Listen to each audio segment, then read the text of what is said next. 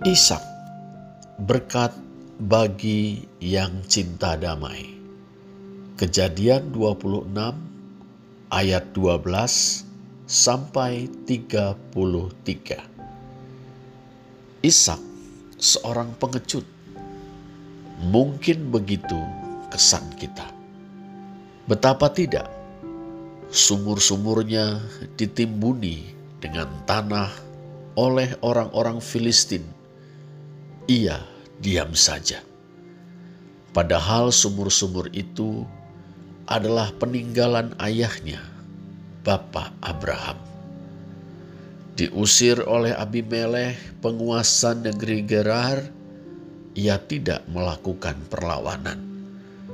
Bersama keluarga dan orang-orangnya, ia meninggalkan lahan pertanian yang telah digarapnya dengan susah payah dan memberinya hasil yang berlimpah-limpah. Di tempat yang baru, ia menggali dua sumur yang kemudian memancarkan air yang berlimpah-limpah. Tetapi orang-orang Gerar datang mengklaim kedua sumur itu. Sempat terjadi pertengkaran di antara anak buah Ishak dan orang-orang itu. Tetapi Ishak memilih untuk membiarkan orang-orang Gerar itu menguasai kedua sumur tersebut. Mengalah, mengalah, dan mengalah. Dari tiga kasus ini, rasa-rasanya tidak berlebihan untuk menilai bahwa Ishak seorang pengecut tapi benarkah demikian?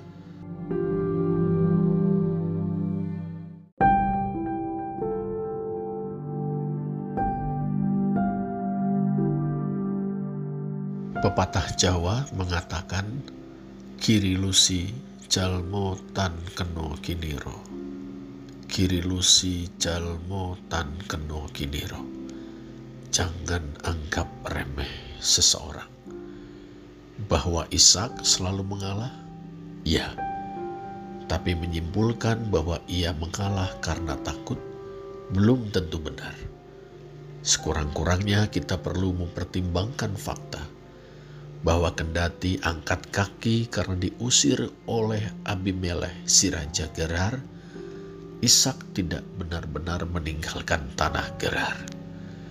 Dalam kejadian 26 ayat 17 kita membaca, jadi pergilah Ishak dari situ dan berkemalah ia di lembah Gerar dan ia menatap di situ.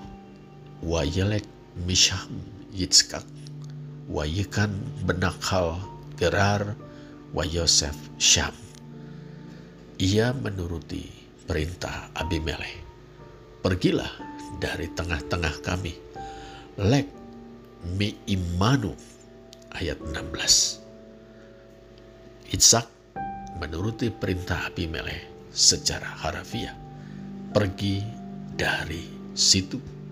Misham berarti pergi dari antara orang-orang Filistin yang dengki kepadanya.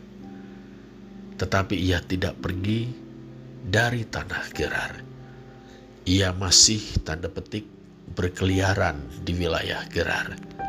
Ia berkemah Wayikhan bahkan menetap Wayosef di lembah Gerar.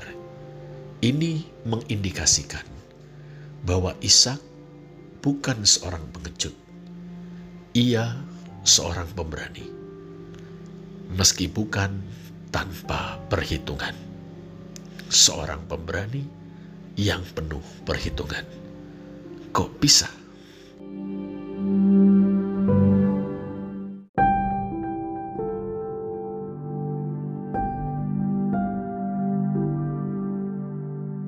Mari kita pertimbangkan perintah dan janji Allah kepada Ishak. Tuhan Allah telah memerintahkan Ishak untuk tinggal di Gerar sebagai orang asing. Kejadian 26 ayat 3a. Tak usah ke Mesir, tinggallah di Gerar. Perintah itu dibarengi dengan janji. dan aku akan menyertai engkau dan memberkati engkau. Wa imka wa afarkeka. Wa imka wa afarkeka. Ayat 3b. Dan aku akan menyertai engkau dan memberkati engkau. Janji itu dibingkai dalam tiga kerangka rencana ilahi.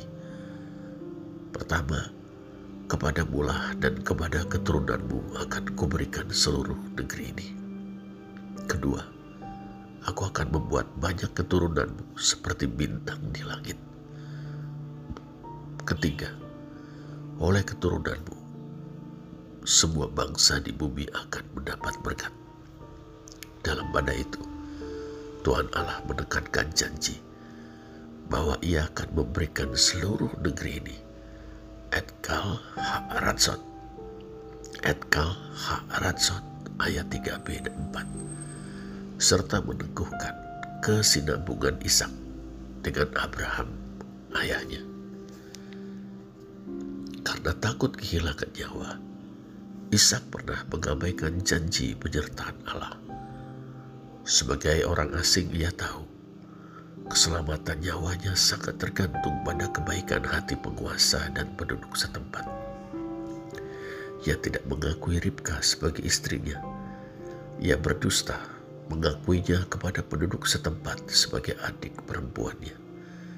Kebohongan ini bisa mencelakakan Ribka, tetapi Tuhan Allah tidak berkenan pada sikap pengecut dan dusta.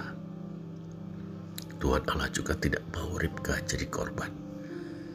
Kebohongan Ishak, konangan, justru ketika ia sedang bermesraan dengan Ribka istrinya.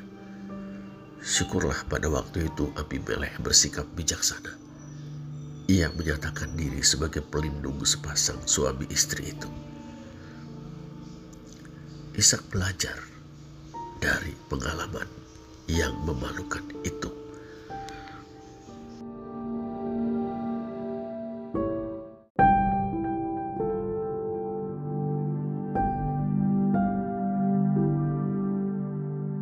Saudara, belajar dari pengalaman yang memalukan itu, Ishak meneguhkan hatinya untuk berpegang pada tiga perkara: perintah, janji, dan rencana Allah. Perintah, janji, dan rencana Allah. Ia akan menaati perintah Allah ia akan berpegang pada janji Allah, dan ia akan berpedoman pada rencana Allah. Ketiga hal itu membuatnya tulus, berani, dan bijaksana. Itulah yang kita lihat dalam tindakan-tindakan Ishak selanjutnya. Pertama, Ishak mengalah, bahkan sampai tiga kali bukan karena takut kepada orang-orang yang mencari gara-gara dengan dia. Ia mau mengambil peran positif, penuh tanggung jawab sebagai orang yang telah dilibatkan Allah dalam rencananya. Ia tahu bahwa janji penyertaan dan berkat Allah tidak memperbolehkannya bersikap ceroboh ia tidak mau lagi aksi tipu-tipu seperti dulu, tapi ia tahu bahwa ketulusan dan keberanian harus saling rasuk dengan hikmat atau kebijaksanaan. Jadi, ketimbang melawan kesewenang-wenangan orang-orang Filistin secara frontal, demikian juga Abimelech si penguasa dan gembala-gembala Gerar Ishak memilih untuk mengalah. Meski berani, ia tidak mau mati konyol atau sekedar berjaya di atas luka, tumpukan mayat, atau kubangan darah lawan-lawannya. Sebab ia bertanggung jawab atas penggenapan rencana Allah demi keturunannya kelak yang akan menjadi ahli waris seluruh negeri itu dan akan menjadi berkat bagi semua bangsa di bumi. Bagi kol goye haaretz, ia tidak boleh menyia-nyiakan hidupnya dalam situasi-situasi konkret yang dihadapinya. Itu berarti lebih baik mengalah daripada bentrok, menumpahkan darah, entah menang entah kalah hasilnya. Menang jadi batu sandungan, bukan menjadi berkat. Kalah memupus penggenapan rencana Allah.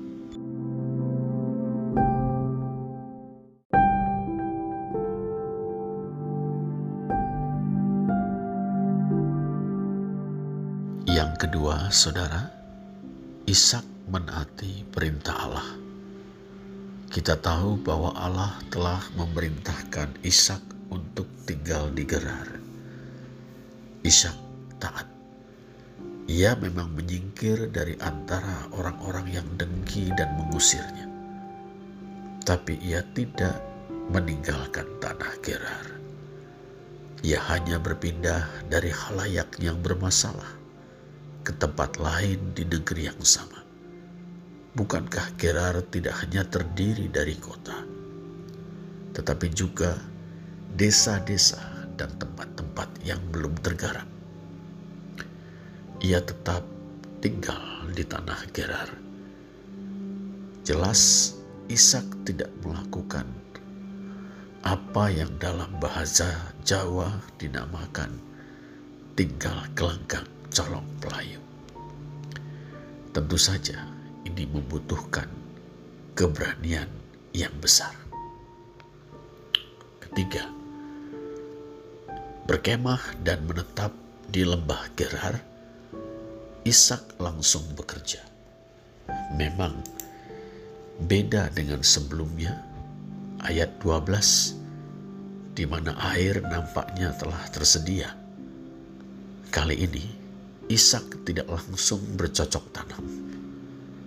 Ia lebih dulu mengusahakan ketersediaan air, sesuatu yang sangat vital bagi peternakan, pertanian, serta dirinya, Ribka dan semua anak buahnya.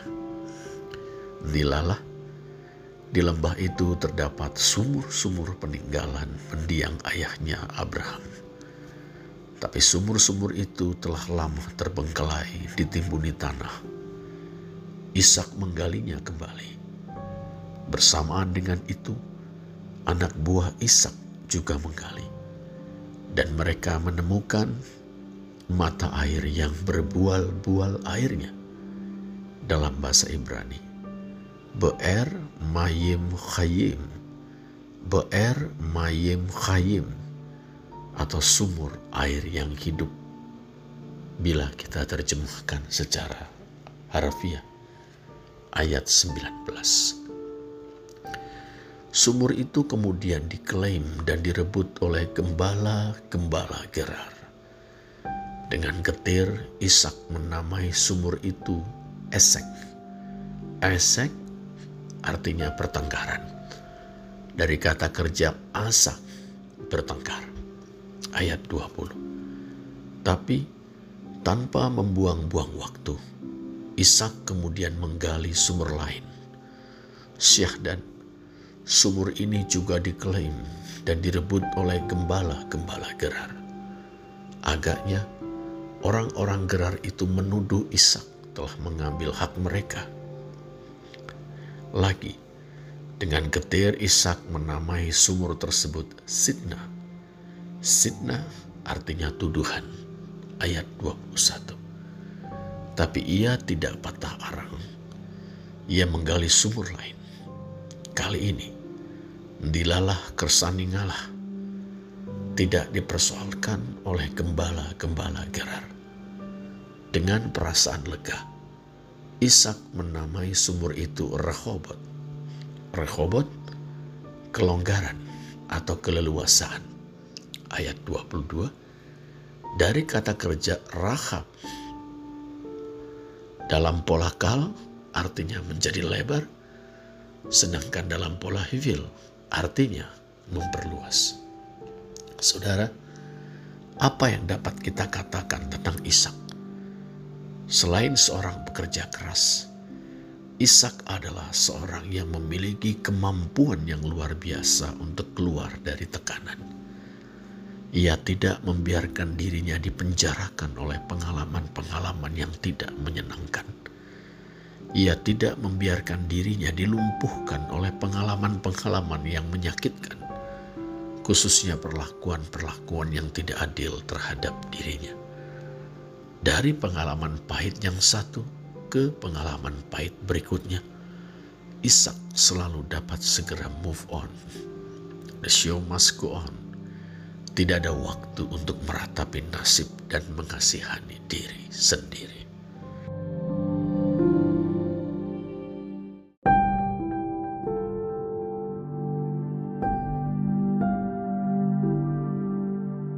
Keempat, setelah rongrongan demi rongrongan itu reda, Ishak pergi atau naik waya'al dari kata Allah dari lembah Gerar ke Beersheba atau Beersheba bukan tanpa tujuan.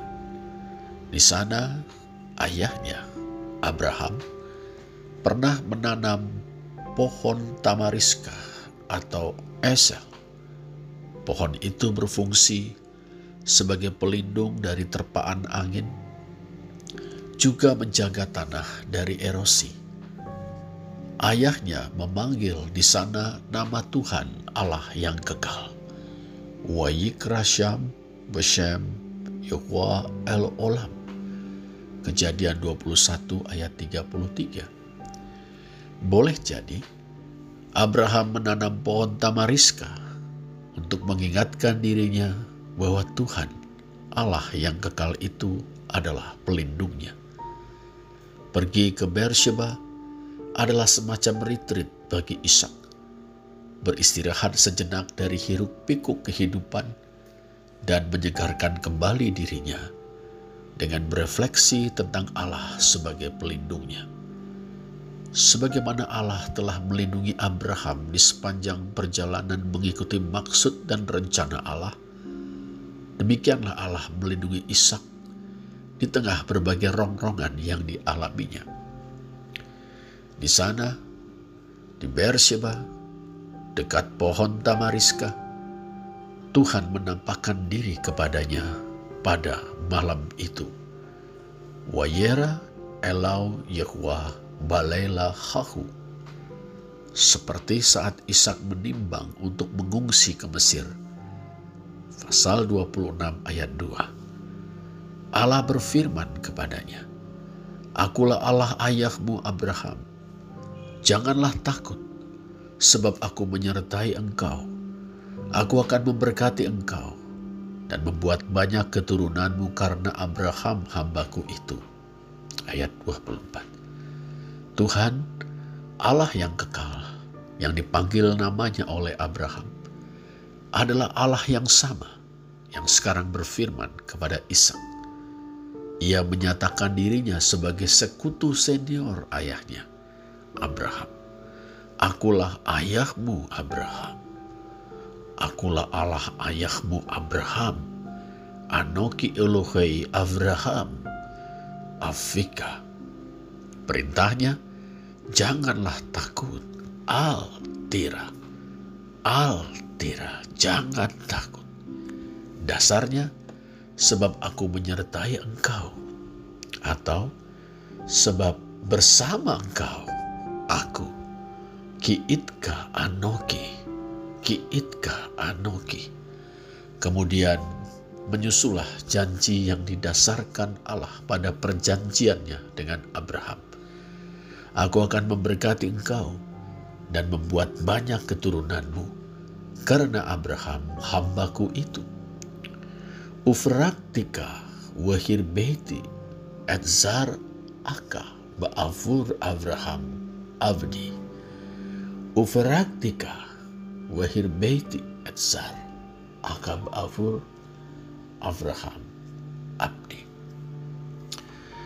Saudara, Ishak meresponi penyataan Allah dengan mendirikan mesbah dan memanggil nama Tuhan. Wayivan Syam Bisbea Wayikra Beshem Yewa Like father, like son. Seperti ayah, demikianlah putranya. Setelah beribadat, Ishak memasang kemahnya di situ. Lalu hamba-hambanya menggali sumur di situ.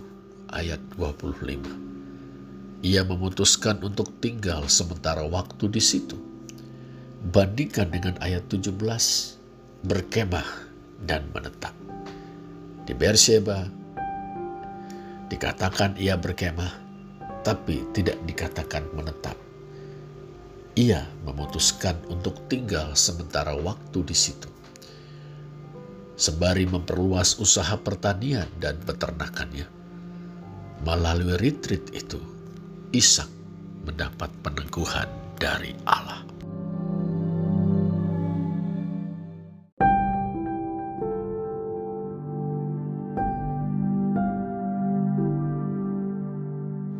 Kelima, saudara, saat Abimelech, penguasa Gerar, bersama dengan penasihatnya Ahuzat dan kepala pasukannya Pichol, datang dari Gerar menemuinya di Berseba. Ishak berkata kepada mereka, Mengapa kamu datang mendapatkan aku? Bukankah kamu benci kepadaku dan telah menyuruh aku keluar dari tanahmu? Ayat 26 dan 27. Kita dapat menerjemahkannya. Dengan alasan apa kamu datang kepadaku? Teks Ibrani, Madu'a batem elai. Dengan alasan apa? Madu'a kamu datang kepadaku, batem elai. Padahal kamu membenci aku. Wa atem senetem oti padahal kamu membenci aku. Wa atem senetem oti. Dan telah mengusirku dari tengah-tengah kamu. What shall kuni me itkem? What shall kuni me itkem?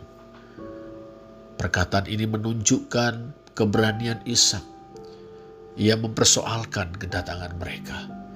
Seakan ia berkata, kalian membenciku dan telah mengusirku. Baiklah, aku pergi dari tengah-tengah kalian. Sekarang, apa yang kalian inginkan? Tapi rupanya saudara, kali ini Abimelech dan kawan-kawannya datang dengan maksud damai. Mereka datang dengan sebuah pengakuan. Kami telah melihat sendiri bahwa Tuhan menyertai engkau. Ra'o ra'inu kihaya Yahua imak ra o ra inu kami benar-benar telah melihat kihaya Yahua imak bahwa Tuhan ada bersama engkau. Bukankah engkau sekarang yang diberkati Tuhan? Ata, ata, beru Yahua. Ata, ata, beru Yewa. Engkau sekarang yang diberkati Tuhan. Apa yang telah terjadi pada Abimelech dan kawan-kawannya? Mereka mengatakan dua perkara yang pernah dijanjikan Tuhan kepada Ishak saat ia memerintahkannya untuk tinggal di tanah Gerar. Dan aku akan menyertai engkau dan memberkati engkau. Wa eye imka wa avarkeka ayat 3b wa eye imka wa avarkeka dan aku ada bersama denganmu dan akan memberkatimu. Apakah Abimelech dan kawan-kawannya menyadari hal itu? Setelah mereka mendapati bahwa di balik sikapnya yang memilih untuk mengalah, Ishak adalah seorang pemberani, tidak patah arang, dan senantiasa memaknai kesulitan-kesulitan yang dihadapinya sebagai bagian dari rencana Allah. Bila demikian, pilihan Ishak untuk mengalah adalah tindakan yang bijaksana, bukan tindakan seorang penakut atau pengecut. Demikian juga, Ishak telah dikuyok-kuyok, tetapi tidak terkalahkan. Maka inilah ciri orang yang disertai dan diberkati Allah pemberani, bijaksana, tidak patah semangat, dan meyakini, meyakini betul rencana Allah. Menyadari bahwa Ishak disertai dan diberkati Allah, Abimelech dan kawan-kawannya tidak berani berbuat macam-macam lagi kepada Ishak. Mereka malah khawatir, jangan-jangan Ishak dan keturunannya akan membalas dendam atas perbuatan-perbuatan yang semenang-menang yang mereka lakukan kepadanya. Itulah sebabnya mereka mengajak Ishak berdamai. Sebab itu kami berkata, baiklah kita mengadakan sumpah setia antara kami dan engkau dan baiklah kami mengikat perjanjian dengan engkau, bahwa engkau tidak akan berbuat jahat kepada kami, seperti kami tidak mengganggu engkau, dan seperti kami semata-mata berbuat baik kepadamu, dan membiarkan engkau pergi dengan damai. Ayat 28b dan 29a.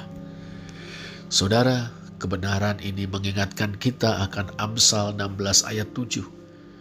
Jikalau Tuhan berkenan kepada jalan seseorang, maka musuh orang itu pun didamaikannya dengan dia. Ishak menyambut kesadaran dan ajakan baik itu. Ia mengadakan perjamuan bagi mereka. Lalu mereka makan dan minum ayat 30. Keesokan harinya, mereka bersumpah bahwa untuk seterusnya mereka semua akan hidup dalam perdamaian. Sejak saat itu, orang-orang Gerar tidak pernah mengusik mengganggu atau merongrong Ishak lagi. Ayat 31. Dalam pada itu, Allah memberi hadiah kejutan kepada putra Abraham itu. Orang-orangnya datang melaporkan bahwa mereka telah berhasil mendapatkan air. Sesuatu yang sangat vital bagi pertanian, peternakan, bahkan diri Ishak, istrinya, anak-anaknya, dan orang-orangnya. Berkat Tuhan, bagi yang cinta damai. Terpujilah Allah.